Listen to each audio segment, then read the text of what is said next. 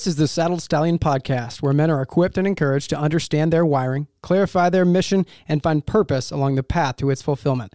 I'm your host, Chad Kanyer, and I'm stoked to have you here. Let's roll.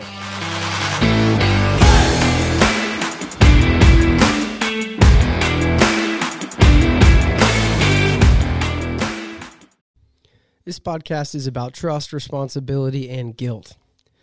It's one way to start a podcast right there. Uh, I was driving around today actually with my wife and all the kids in the back, and I was thinking about nothing until I saw a car, driver door wide open, and a back door. It's like a left side of the car. That door wide open as well. It's like a little red car parked at a corner house.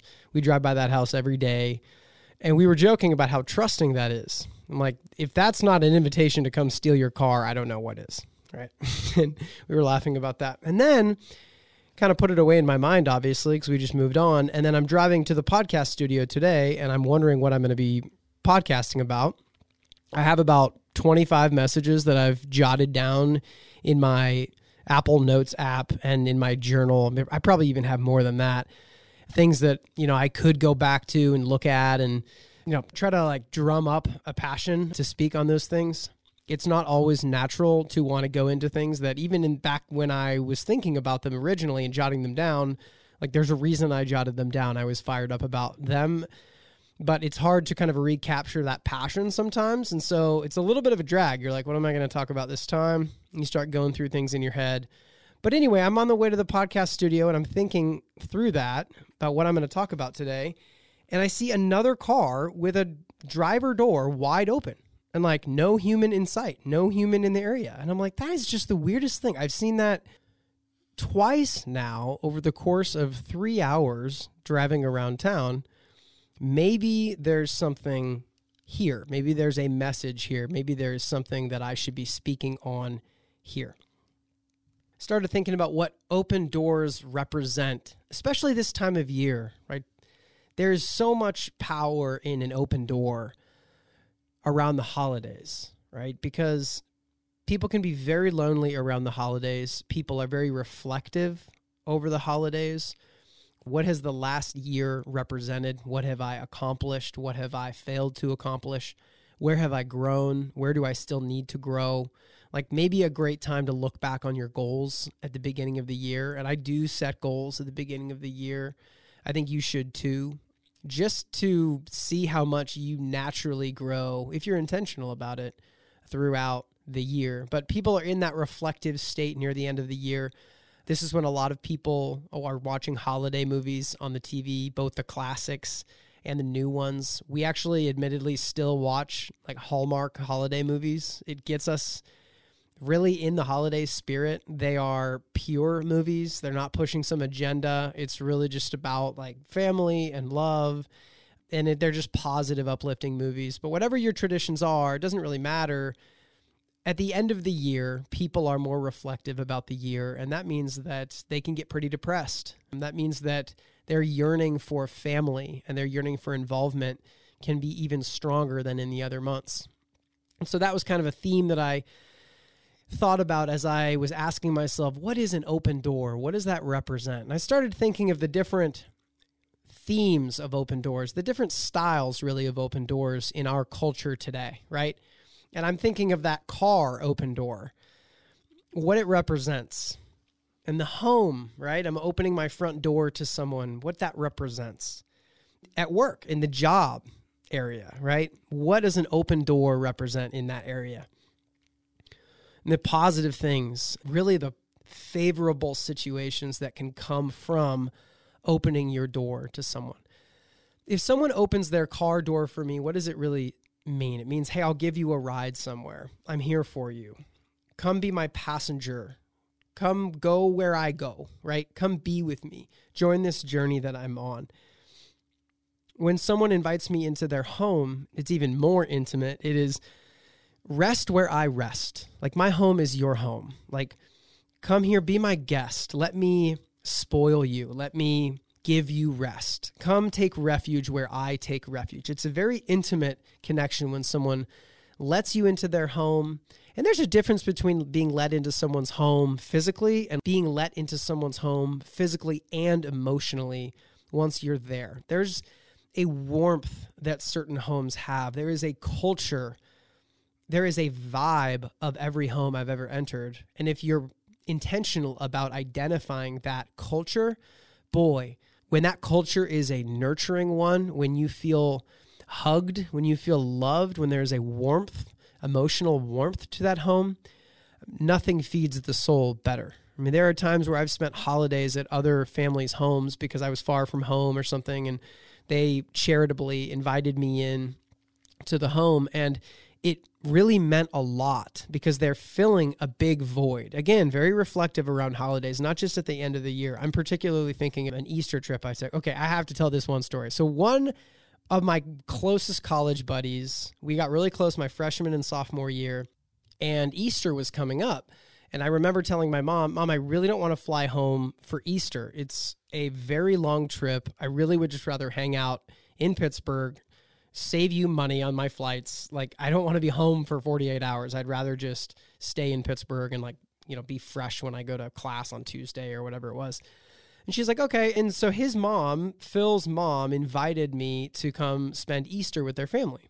And I was like, ah, I don't really want to crash your thing. And Phil's like, just come to Easter, dude. And he lived like two hours from campus, whereas I lived all the way across the country. So it just made more sense.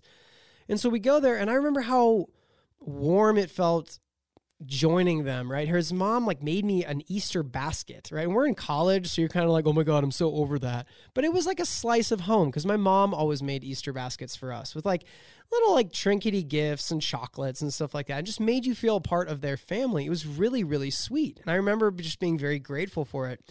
But what was funny about that trip is I had just gotten there, I was upstairs and the way that their house worked is you open the front door and you like a stairwell is right in front of you that takes you upstairs. And I had not yet met his dad. His dad was at work or something. This must have been the Friday before Easter. And we're just hanging out around the house. I think I went up there to like check my bag or use the bathroom or whatever.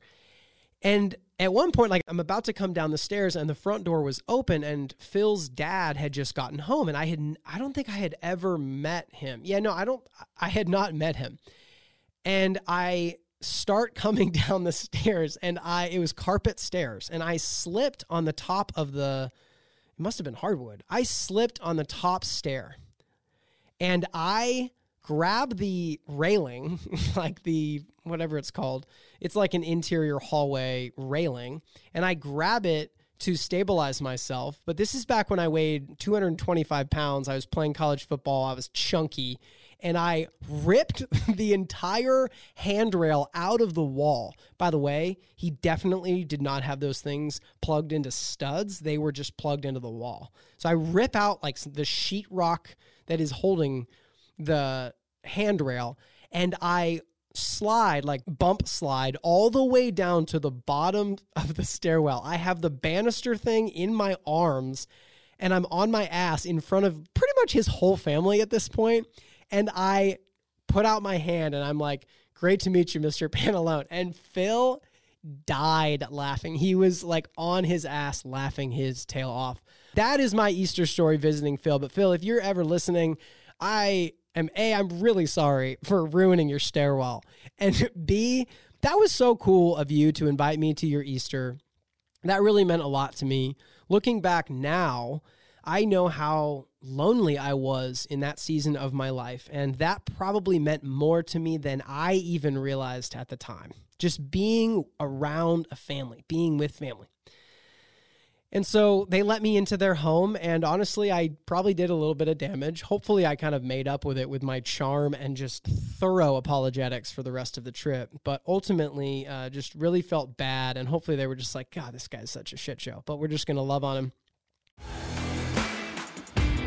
Hey guys, you might already know this, but I am not in the business of providing a random message to a random audience. I am in the business of providing meaningful, impactful messages to those seeking more purpose in life. I need your help to do this. I'm inviting you right now to engage in a dialogue with me and to send me ideas, send me thoughts, send me questions, send me issues that you're struggling with that I can speak about on this podcast go to my website, chadkanyer.com. It's my name, .com. Go to the contact page, fill out a form. I will get an email, and I pledge to get back to you within a week and engage in a dialogue around that topic. I cannot guarantee that I will speak on that on the air because I might be the dumbest guy in the world on that subject, but God knows I will do my very best to engage with you and to provide value, not just to you, but to every single listener, because that is why I'm doing this. Help me make this more purposeful.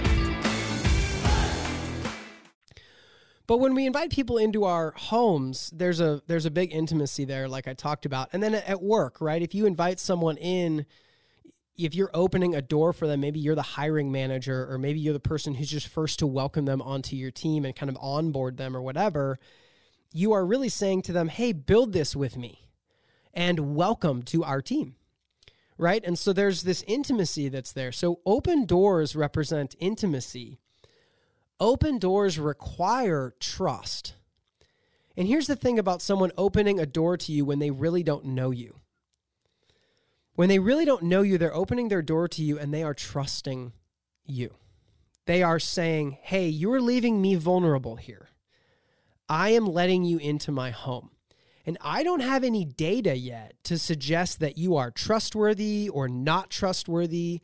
And so your actions in my car, in the home, at work, on our team, they will lead me to believe that I either made a good decision by allowing you in, by opening this door, or I made a poor decision. And I have to find a way to close the door after I get you out. This is a very, very important topic that a lot of people need to listen to and be set straight on a little bit here. Because we are living in a time where it's very easy to offend and it's very easy for everyone to explain their behavior because it's all about how they feel and who they are. And you could be challenging someone's quote unquote individuality and freedom just by holding them accountable for what they do when you open your door to them. Think about the bad things that can happen if you open your car door to someone that you don't know. They could steer you wrongly, right? They could grab the wheel and take you off the road, right? They could crash you into a ditch or another car, right? They could kick you out of the car. They could hijack the car. They could steal the car. Think about someone who is invited into your home. Yes, they can enjoy being on your couch and watching football and having eggnog around the holidays. It's super corny. I don't know if who drinks eggnog anymore. Do people do that? I love eggnog, but I just don't think it's very standard anymore. If someone tried to hand me an eggnog at a party, I'd kind of be weirded out, honestly. But anyway, it can be a positive thing, but it can be super negative thing too. They could rob you they could turn your family against you. They could like plant lies. They could manipulate the situation. They could even invite people over who you did not open the door to. You know, and they'd be like, well, I thought we were all good. Like, you invited me. Why can't I invite my friends? Some people don't understand those norms. But obviously, I'm not just speaking about physical, like one day interactions and decisions here. I'm talking about these are metaphorical door openings, right? And then at the job, right? Are they going to take advantage of the situation? Are they going to use you if you onboard them, if you teach them the insider information of how to be successful on your team or your project or your company? Are they going to leverage that? Are they going to talk bad behind your back when really you just you were a friend and you invited them in and tried to help them? Are they going to milk the benefits of the company? Are they going to be lazy and just work bare minimum to hang on to their job? Are they going to influence the culture in a negative way? Are they going to try to convince people to do the bare minimum alongside them? Are they going to try to convince the whole group that they really should be challenging the standards that have been in place for years, the standards that are working? By the way, some standards need to be changed, but I'm talking about negative influences to the team dynamic. Are they going to be lazy? Are they going to distract the team from the mission? I mean, there's so many negative things that can come from open doors Yet we are deciding to trust people. What does that mean when we trust someone? When we open doors for people, we are deciding to trust them.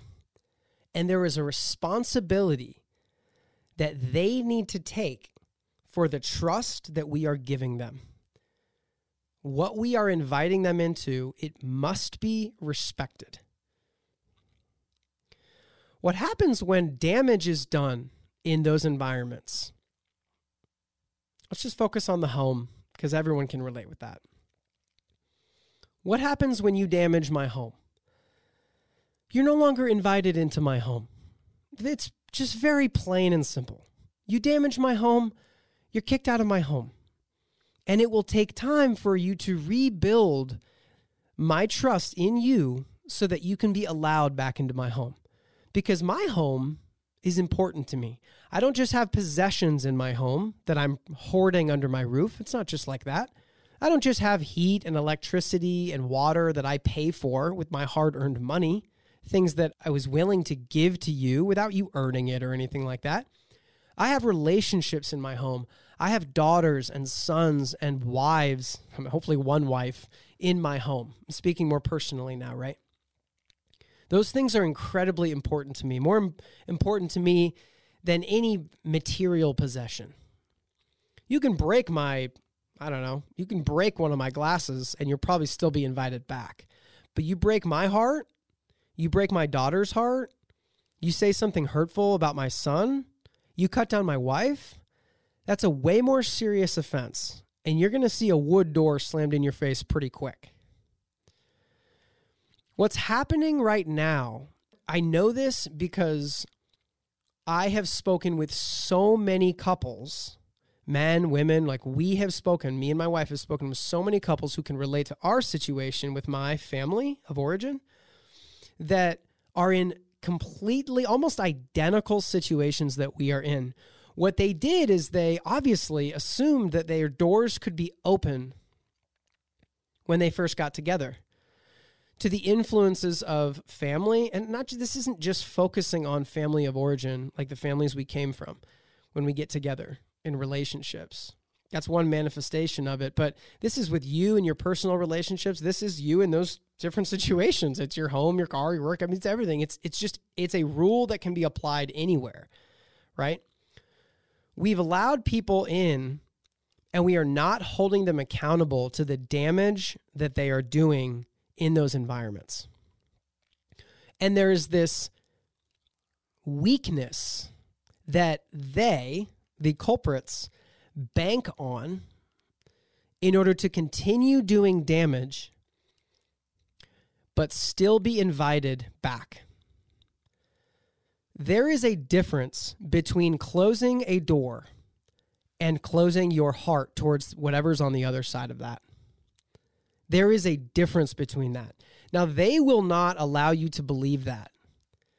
They will argue until they are blue in the face that by closing the door, doesn't matter what they did, by closing the door on them, you are closing your heart to the relationship. You are closing off your respect of them. You are closing off any sort of appreciation or reverence that you have for them that you are absolutely setting a boundary that is more of a barrier in that relationship. They will claim, doesn't matter what they did, that you ultimately shut them out of your house, your home, your car, whatever you want to call it, that you shut them out. But here's what really happened you trusted them they broke that trust when they misstepped. You might have even warned them. You might have even set some ground rules. Very smart to set ground rules, by the way. Relationally, very important to set boundaries and ground rules fairly upfront because it's hard to put Pandora back in the box. They broke the trust that you had given them when you let your door open to them.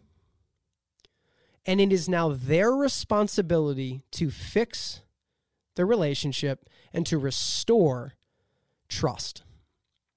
And the reality is, your relationship might be so important to them that they can't fathom losing it. But you know what they can't fathom losing more? Their behavior patterns. They can't fathom facing up to the mistakes that they make in this relationship and potentially even other relationships. They cannot look in the mirror and ask themselves, why do doors close to me? Maybe it's not the person on the other side of the door. Maybe it's my fault. Maybe I should start respecting the environments that people are inviting me into. They will use any excuse they can in the world to avoid looking in the mirror and making things right with you so that you can blast open the doors like I know you want to. Trust me. I am eager. I mean, talk to my wife. I am over eager at times to welcome in forces that are ultimately not good for anyone because I love the person on the other side. But here are three things we have to do as owners of cars, homes, and jobs, etc. Really owners of relationships. You know what I'm talking about. We have to set expectations up front. Number 1, set expectations up front. What does that force you to do? That forces you to establish your expectations up front. What expectations do you have of the relationship? What do you expect to receive from the other person? What do you expect not to receive from the other person? And you know what? You need to be fair about those expectations. It cannot only be about you. Okay? You have to consider you have histories with these folks, etc. But at the end of the day, the rigidity of those boundaries that you're going to set with them comes down to how important whatever you're protecting is to you. I don't really care what people have to say about the boundaries I have around my children because it's really not their place. I really don't care. Growing up, we used to always try to argue with my parents. Oh, Michaela Sudage. Oh my God, Michaela Sudage. That's a throwback name. Michaela Sudage's parents let us do this. Nico Simone's parents let us do this when we're over there. You know, any of our friends, and by the way, those are great parents. I'm not calling anybody out, but I had a lot of fun at Nico's house. We used to have a lot of fun at Nico's house. Um, I love Dino, but we'd come home and we'd try to use those things as leverage in our in our relationships with our parents, like when we're trying to get what we want or whatever. Like, hey, they let us do over that. And my parents used to say it, and I'm saying it now. Like, I say it to my kids now. I don't care what other parents do. I am my own parent. I love you more than they love you. You're my kid. I created you. I brought you into this world. I'm responsible for you. I feed you. Like the list goes on and on and on. I don't care what people think about how much I protect my marriage. I don't care because it's my marriage. And I believe that my life would be 50 times worse if I didn't have her. And if we didn't have a relationship founded on boundaries, supported by those boundaries, and I if you don't like it, I'm sorry, but that's not as high on my priority list as me and my wife. And so I don't need your opinion. Set expectations up front so that when there's a misstep, there's no debating. We set a very clear rule and you broke the rule. The door is now closing, or maybe the door is cracked, right? And you have to regain trust. And listen, when I'm coming over to your house, when I start dabbling in your marriage, when I start talking to your wife, when I start talking to your kids and hanging out in your world, your rules apply. It's okay to own things, guys. It's okay to have boundaries. It's okay to protect the things we love. So set those expectations up front. And that forces mature reflection and the establishment of fair yet sustainable boundaries as a couple or just personally, if we're talking about your own personal boundaries up front. Think about what's fair. Get advice on what's fair from other people who are not involved in the situation that are objective, right? Number two is challenge your heart. There is a difference between a closed door and a closed heart. I mentioned that. You have to make sure that when you close that door, you do not close your heart. There is a difference between resenting someone for what they did and respectfully closing the door so that their infection cannot spread into your home. There is a difference. And sometimes, in fact, the most loving thing you can do is to close the door gently and say, please knock when you're ready. And trust me, right now, you're not ready. If you're yelling and screaming and you're doing the same things that got you kicked out to get back in, there's something going on with you. You need to go figure that out. Knock when you're ready. And trust me, when I feel like you're ready, this door will be so open to you, and I'll be on the other side with my arms spread wide to hug you. I miss you. But you can't infect what I have just because you're not willing to look in the mirror. Number three is to stand your ground. Again, this is an extension of closing the door, but not closing your heart. It's actually a lot easier to stand your ground on your boundaries when you have forgiven the people who have hurt you. When you have opened your door to someone and they have taken advantage of that situation to misuse that allowance and you kick them out, it is way easier to stand your ground in a healthy way with their development and their freedom in mind when you forgive them. When you say, listen, I'm not bitter about what you did, but I don't trust you like I trusted you before. And trust, what trust is, is its consistency over time, especially when you're rebuilding it. Trust is consistency over time. And I'm not quoting a Christian book there. I'm quoting the founder of Spotify. Seriously. and I'm talking about us trusting when we click, the song's going to play in 0.0002 seconds with crystal clear quality. That was what he was talking about. But trust is consistency over time. Now, if you are resenting the person, any tiny slip up that they have, any tiny semblance of that same behavior that you saw that got them kicked out, right? When you see the slightest pinch of that, you're going to get triggered. You're going to get frustrated. You're going to call them out. You're going to be like, that's exactly what I'm talking about. And you're going to almost celebrate seeing it again because you haven't healed. You haven't forgiven them we've got to remember we are all messed up. Guys, we've all been kicked out of homes. We've all been on the other side of that door. But when you forgive them, when you say, man, I just can't wait for them to get healthy enough, you have this hunger for them to knock on the door and be in the right spirit. When they take a step back, your heart breaks. When they say something that is very similar to what they said that got them kicked out of the door, you're like, oh, you're sad for them. You pity them. You see their inability to grow beyond that. And honestly, you see how blinded they are from the simplicity of the solution. Just say you're sorry and reflect and try to change so that this door can be open forever. Just have a humility about you. I want you to be my passenger in my car. I want you to go where I go. I want to do this thing called life with you. I want you to come into my home and see my kids playing around the fire and be a part of Christmas morning joy and be a part of celebrating a new year. I crave that. I yearn for that. Trust me, believe me. But I can't do that if I don't trust you. I let you in. The doors were wide open. Hell, in certain circumstances, I should have absolutely set clearer boundaries up front and clearer expectations up front. I was busy. I didn't even do the work. I so trusted you based on our background. I just assumed nothing bad could happen. Things change. Situations put adverse pressure on us that we can't project. People get kicked out. People get hurt by getting kicked out. But the solution is so simple humility, looking in the mirror, and then knocking gently when you're really ready, when you know you're really, really ready.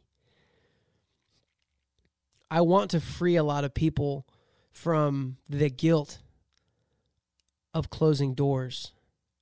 But I also want to challenge people who have closed doors to not close your heart people can change. I have seen it firsthand. I have seen people change.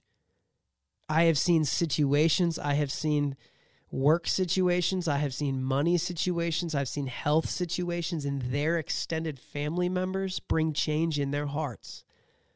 I have seen things that are so ridiculous that have challenged my notion of people don't really change vastly in the last two to three years that it gives me so much hope, so much more hope in restored relationships. Doors can open. But how about this? Don't just focus on what the growth that is needed on the other side of the door. What if the only thing preventing them from knocking with gentleness is a change that needs to happen in your heart? So that when that door opens, you're both healthy enough to embrace. You're both healthy enough to leave it right there. To not always be looking back, to not always be relishing those times when the doors were closed and things were a little bit more simple. We all have work to do. So we need to set expectations. We need to honor those expectations. We need to close doors when it's necessary.